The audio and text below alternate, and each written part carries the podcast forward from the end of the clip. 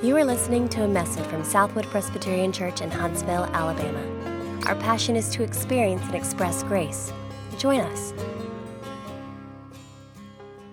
This recording is a fresh recording uh, of this sermon due to a technical glitch during our service on Sunday.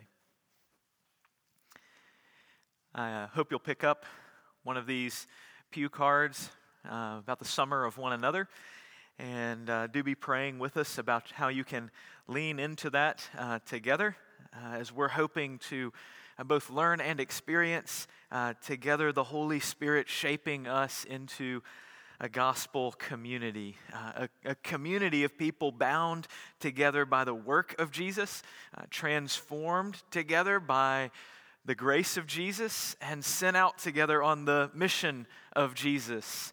Um, that that mission's where we started last week, um, talking about the purpose for which God has made us his people to declare and demonstrate God's glory and grace here and everywhere.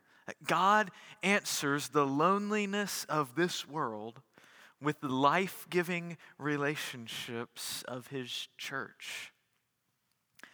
So, now as, as we dive into what those relationships are to look like, how we relate to one another in this body, uh, I want to begin this morning with, with a bit of an extended introduction about our problem of loneliness. Um, this will be addressed in today's passage as well as throughout the summer as we talk about these one another passages. Did you know there will be a lonely person in your next conversation? Statistically speaking, when, when you're at the office tomorrow and run into a coworker, one of you is regularly lonely. When you're talking with a, a couple of friends at the pool tonight, one of them is probably lonely. A huge study of Americans last year from Cigna reveals nearly half of us sometimes or always feel lonely, left out. Uh, and every time a study comes out, the statistics on loneliness just get worse. You've probably heard by now of a loneliness epidemic. Uh, it's becoming a fairly common medical term. Many studies showing the, the health effects of loneliness are, are similar to smoking 15 cigarettes a day. This led former U.S. Surgeon General Vivek Murthy to say During my years caring for patients, the most common pathology I saw was not heart disease or diabetes, it was loneliness. It's this, this epidemic that led British Prime Minister Theresa May last year to create a senior level position in her government called Minister of Loneliness. And to seek ways to address this growing problem where there's over 9 million British people often or always lonely. And she said, for far too many people, loneliness is the sad reality of modern life. We are a society that's bought the lie that happiness is an individual accomplishment. It's what New York Times columnist David Brooks says. He, he writes If I can have just one more victory, lose 15 pounds, or get better at meditation, then I will be happy. But people looking back on their lives from their deathbeds tell us that happiness is found amid thick and loving relationships. It's found by defeating self sufficiency for a state of mutual dependence. It's easy to say you live for relationships, but it's very hard to do. It's hard to see other people in all their complexity. It's hard to communicate from your depths, not your shallows. It's hard to stop performing. Brooks is right, isn't he? Um, we've bought the lie of self sufficiency in our culture of individualism, where participation in nonprofit community organizations, religious institutions, parent teacher associations, anything with a group is rapidly declining. In fact, from 1980 to 2000, there was a 33% decline in family dinners. The rate of having others in our homes dropped nearly in half in that time, and the decline continues. According to these statistics, many of you won't be surprised by these statistics because you felt this loneliness. No one gets me. No one really knows me. No one understands me. See, it's not merely physical isolation where there literally is no one with you. This loneliness is more relational, emotional. People are lonely in all sorts of places with other people around them. Uh, you may be lonely in a marriage, on a college campus, in a nursing home, amidst a busy office, with a 90 day snap streak, while surrounded by kids. It's easy to be alone in a room full of people if, if no one really knows or understands or gets me. So, what that means is that it is easy to be alone right here in, in this room full of people, it's actually quite easy to be alone. Loneliness is often true and actually quite acutely felt at church. My awareness of the loneliness is heightened by, by the fact there are so many people around, but no one who understands me. No meaningful relational connection. I almost started this sermon with a video like, like the ones you've seen on the news where the, the victims are blacked out, uh, you know, silhouetted to conceal their identity um, so they can tell their story in their own words, but you don't know who they are. And I thought about having several Southwood members tell of how they feel lonely at church. I decided that was a bit melodramatic. Um, and you would believe me if I told you some of the stories myself. I've talked with people here who've said things like this to me I love this church, but I just don't have any really good friends here. I'm, I'm not sure there's anyone who really gets me. Or they've said, we, we used to feel so connected here at Southwood, but so many of our friends have left over the years, and we're having a hard, we're having a hard time finding our place now. Or we found this church to be one of the friendliest we've ever visited, but, but after being here a couple years, we're struggling to develop deep connections and meaningful relationships. I don't say these things to shame us. I tell you these stories as a reminder of how much we specifically need God's answers to our loneliness. It's, it's not an epidemic that's out there somewhere where other people are lonely. It's a struggle right here in this room, in this community. If you don't feel it, others around you do. When you have a conversation in the hallway after church, one of you is likely lonely. What's even worse, if you read about loneliness is the answers that many offer. I won't bore you with all the prescriptions, but one from a prominent psychiatrist uh, stuck out because it reveals our blindness in this. Her answer to the loneliness and isolation you feel, and I quote, befriend yourself.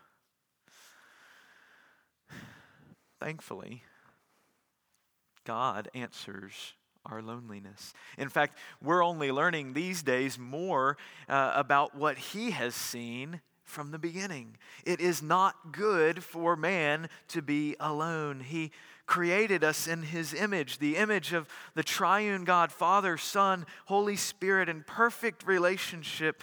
He created us as relational beings.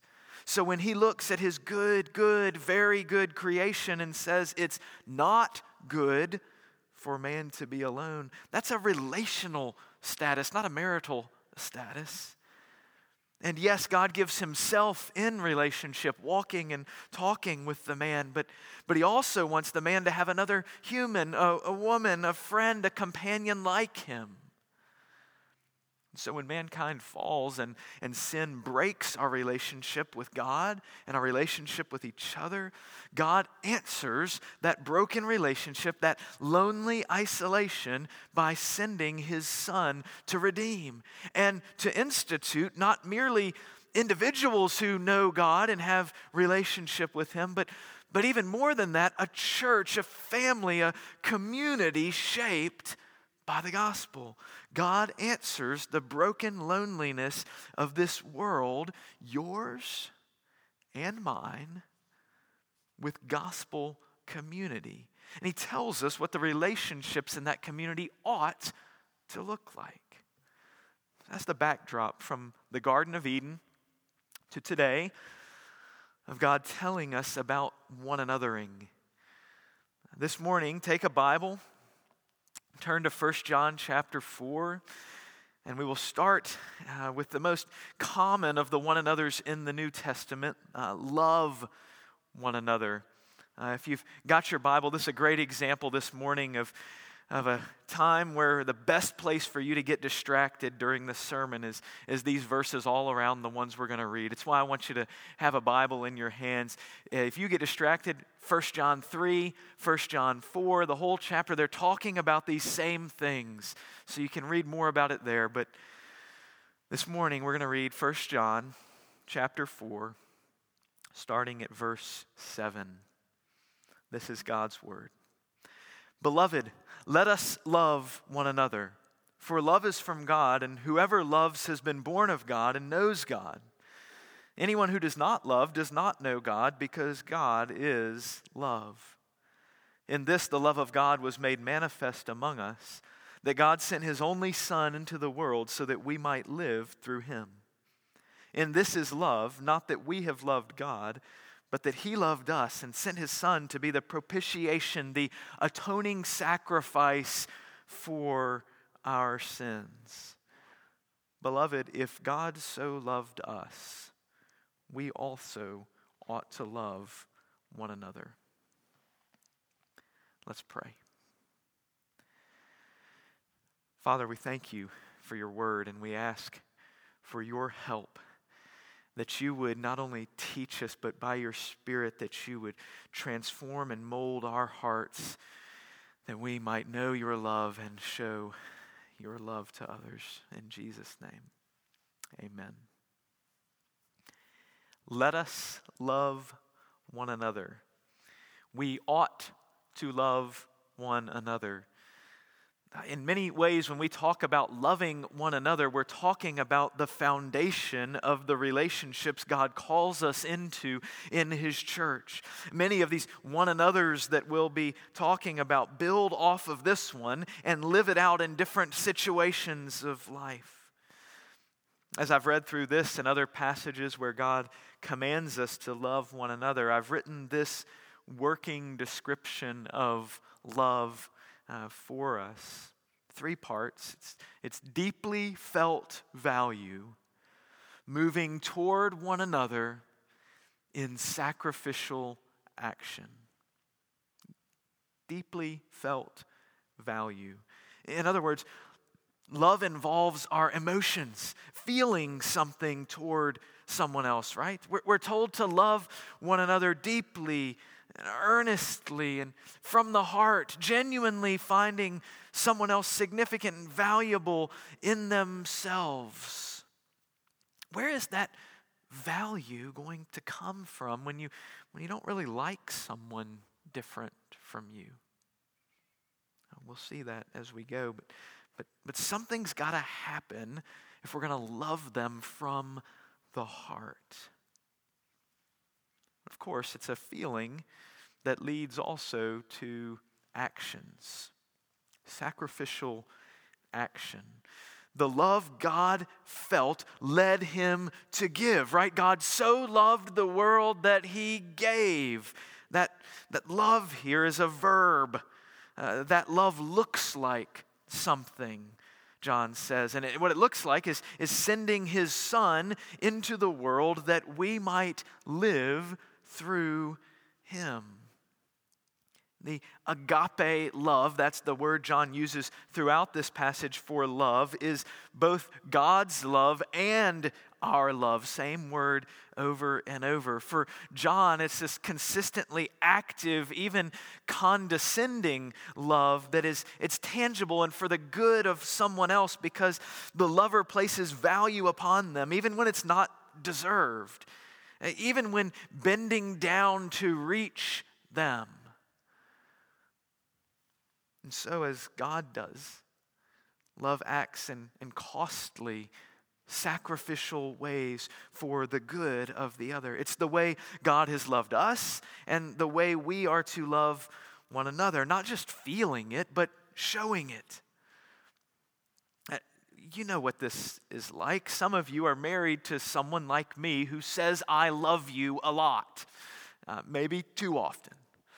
And sometimes when, when that love is not being demonstrated by, by thoughtful action, it's even frustrating to be told that that feeling is there. Uh, see, it, it's missing something when I stand next to an overgrown yard and while watching the football game, tell my wife I love her. Uh, you might feel like saying, even, no way, don't tell me that again until I can see it, until you show me. And at the same time, most of us wouldn't feel very loved by a friend or spouse who did all of the things we expected dutifully, checked off all the list, but claimed to feel nothing at all for us. Uh, you see my list of completed projects? I love her. No. You're always disrespectful and constantly cold and completely uncaring toward her. No, that's not love.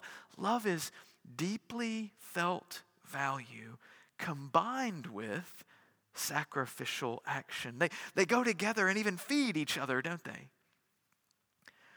significantly, those two things happen as love moves towards another with those feelings and actions.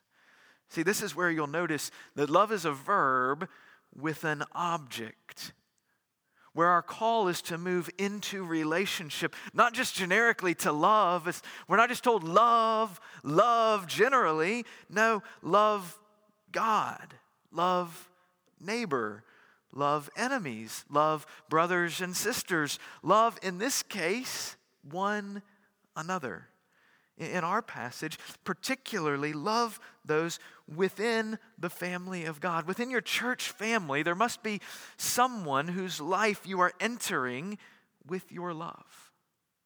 You're engaging in relationship, removing their aloneness as you bend towards them. Love pushes you toward one another because you value them. You're willing to sacrifice for them in a relationship where you even pay the price to enter in, to understand someone different from you. We talk about being driven by relationships and our core commitments here at Southwood. We say we, we genuinely love people and are committed to developing life giving relationships inside and outside the church. These relationships with others created in God's image are a reflection of the relational nature of the Trinity. And we share the heart of God when we put others before ourselves and are willing to share our lives with them. Sounds good, but it's fair to ask do we really love people or are we just friendly on Sunday mornings? And do we put legs on our love in one another's lives? Do we really find ourselves and others pulled out of lonely isolation into true community. Now, hear me, I'm not down on Southwood here. Y'all, y'all love well so often and, and love my family so well. Uh, but going deeper is hard, isn't it? And, and even when we do well, when God commends a church for its love, the command is typically love more and more. Don't stop loving. Continue to overflow with love toward one another. Don't stop. There's always room to grow in this vital area. Tertullian writes that it was said of Christians in the first couple centuries see how they love one another. They are even willing to die for one another. We've celebrated this week many who loved like that 75 years ago on D Day, and we've marveled at how hard that kind of sacrificial love must be. It's hard, it requires a lot. I mean, I don't think I've ever seen anyone die for someone else during a worship service here in this room. True love that removes loneliness doesn't happen during the meet and greet time. Uh, it may start there, but it doesn't end there. To do what God is calling us to here involves intentional, personal sacrifice that can only happen when I've entered into someone's life in relationship, beginning to learn who they are, how I can show love to them particularly. It's why you'll hear us say over and over this summer we want everyone at Southwood in a small group and or a connect community. Those are not the only places loneliness can be put to death.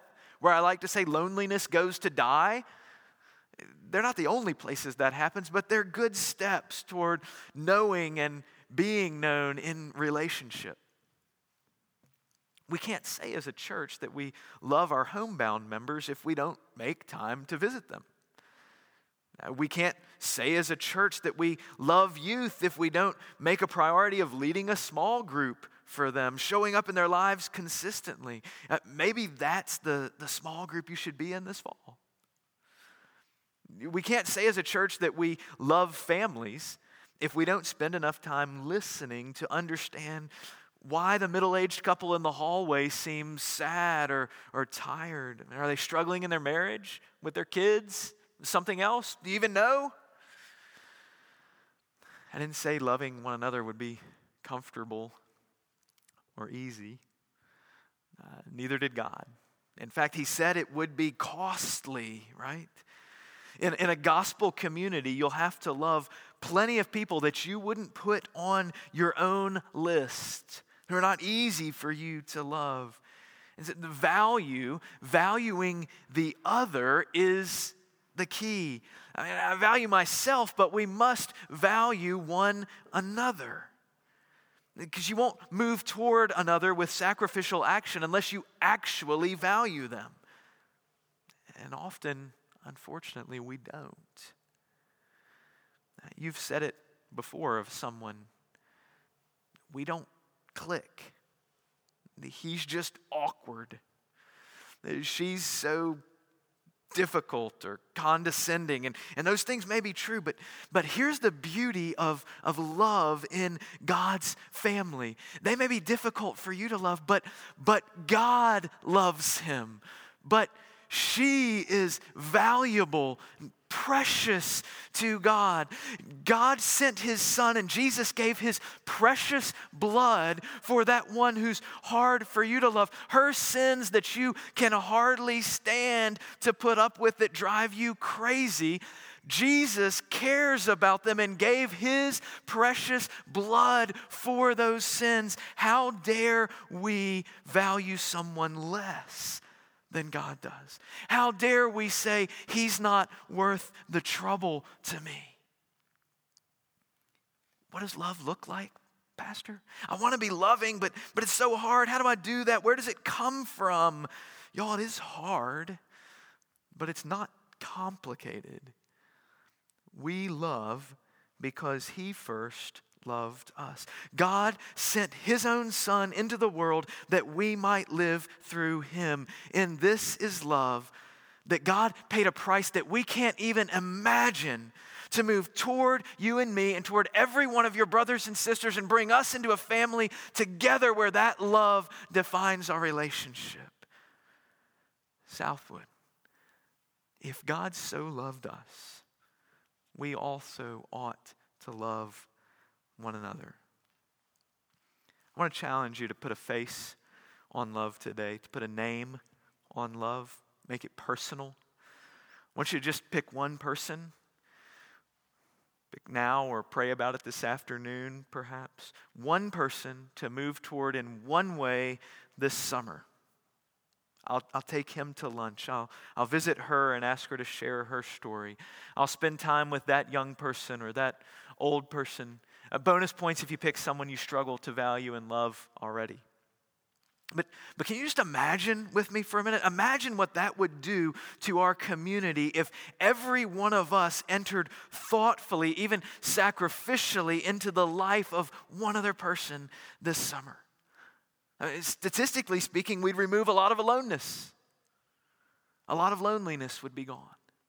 Practically speaking, we, we would see a network of, of life giving relationships that would multiply in our community. Missionally speaking, people in our community, those around us, the watching world, would see the reality of the love of God and the, and the compelling worth of a God who loves us and calls us to love and live for Him. I dream of, of homebound members tired from so many visits and, and sending us to their neighbors at the nursing home because they're so exhausted by so many of us showing up. I dream of, of young people outnumbered by the adults who show up to love them, having to, having to send some adults to another room to pray so, so the room they're in still feels like youth group. I dream of marriages where small group friends see struggles before you do and, and offer so much support that, that you don't despair, even in those times where marriage is really hard, because you're so supported, you're not alone. Now, each Sunday, all, all summer, we're going we're going to get to see a different aspect of what this looks like and how God teaches us to love and relate to each other. He's going to give us another brush, as it were, in, in relationship with one another to paint one more beautiful stroke on the picture of gospel community. That, that picture that Jesus started painting when he painted you and me into the picture with his own blood. A, a picture, in fact, that will be perfected as God lives with us and we live with him and each other forever, right? There ain't no darkness strong enough that could tear you out from my heart. There ain't no strength that's strong enough that could tear this love apart. No, I won't let you go. Do you hear Jesus saying that to you this morning? Will you say it to someone else? Let's pray. Father, um, teach us, mold us, change us into the kind of uh, community that you would have us to be. Overwhelm us with the love of Jesus. Give us a fresh glimpse of your love for us and your love for others in our family, that we might love as you love. We ask in Jesus' name. Amen. We welcome our children and their parents back in to celebrate the Lord's Supper with us this morning. As they come, I want to remind you of some really good news. Someone who knows you completely longs to be with you. Someone who knows the worst about you chooses to love you and will never stop. Jesus said this to his disciples. Jesus, on the night that he was betrayed, took bread and he broke it and gave it to his disciples as I'm ministering in his name. Give this bread to you. He said, Take, eat. This is my body broken for you. Do this in remembrance of me. In the same way, after supper, he took the cup and said, This cup is the new covenant in my blood, shed for many for the forgiveness of sins. Drink from it, all of you. Whenever you eat this bread and drink this cup, you proclaim his death, his great demonstration of his love until he comes. This is love. Not that we loved God, but that he loved us and sent his son as the atoning sacrifice for our sins. God demonstrates his own love in that while we were yet sinners, Christ died for us. If you've never known and, and tasted and trusted love like that, you need to meet Jesus. His love is awesome and is always like that. We'd love to tell you more about it. We'd encourage you not to come to this table this morning, but to come and talk with us about Jesus. We'd love to talk and pray with you about him. But if you've tasted that love, you're part of Christ church in, in any local body, not just this one, come feast with us and celebrate the love that will never let us go, that God gives to us with one another. Let's pray.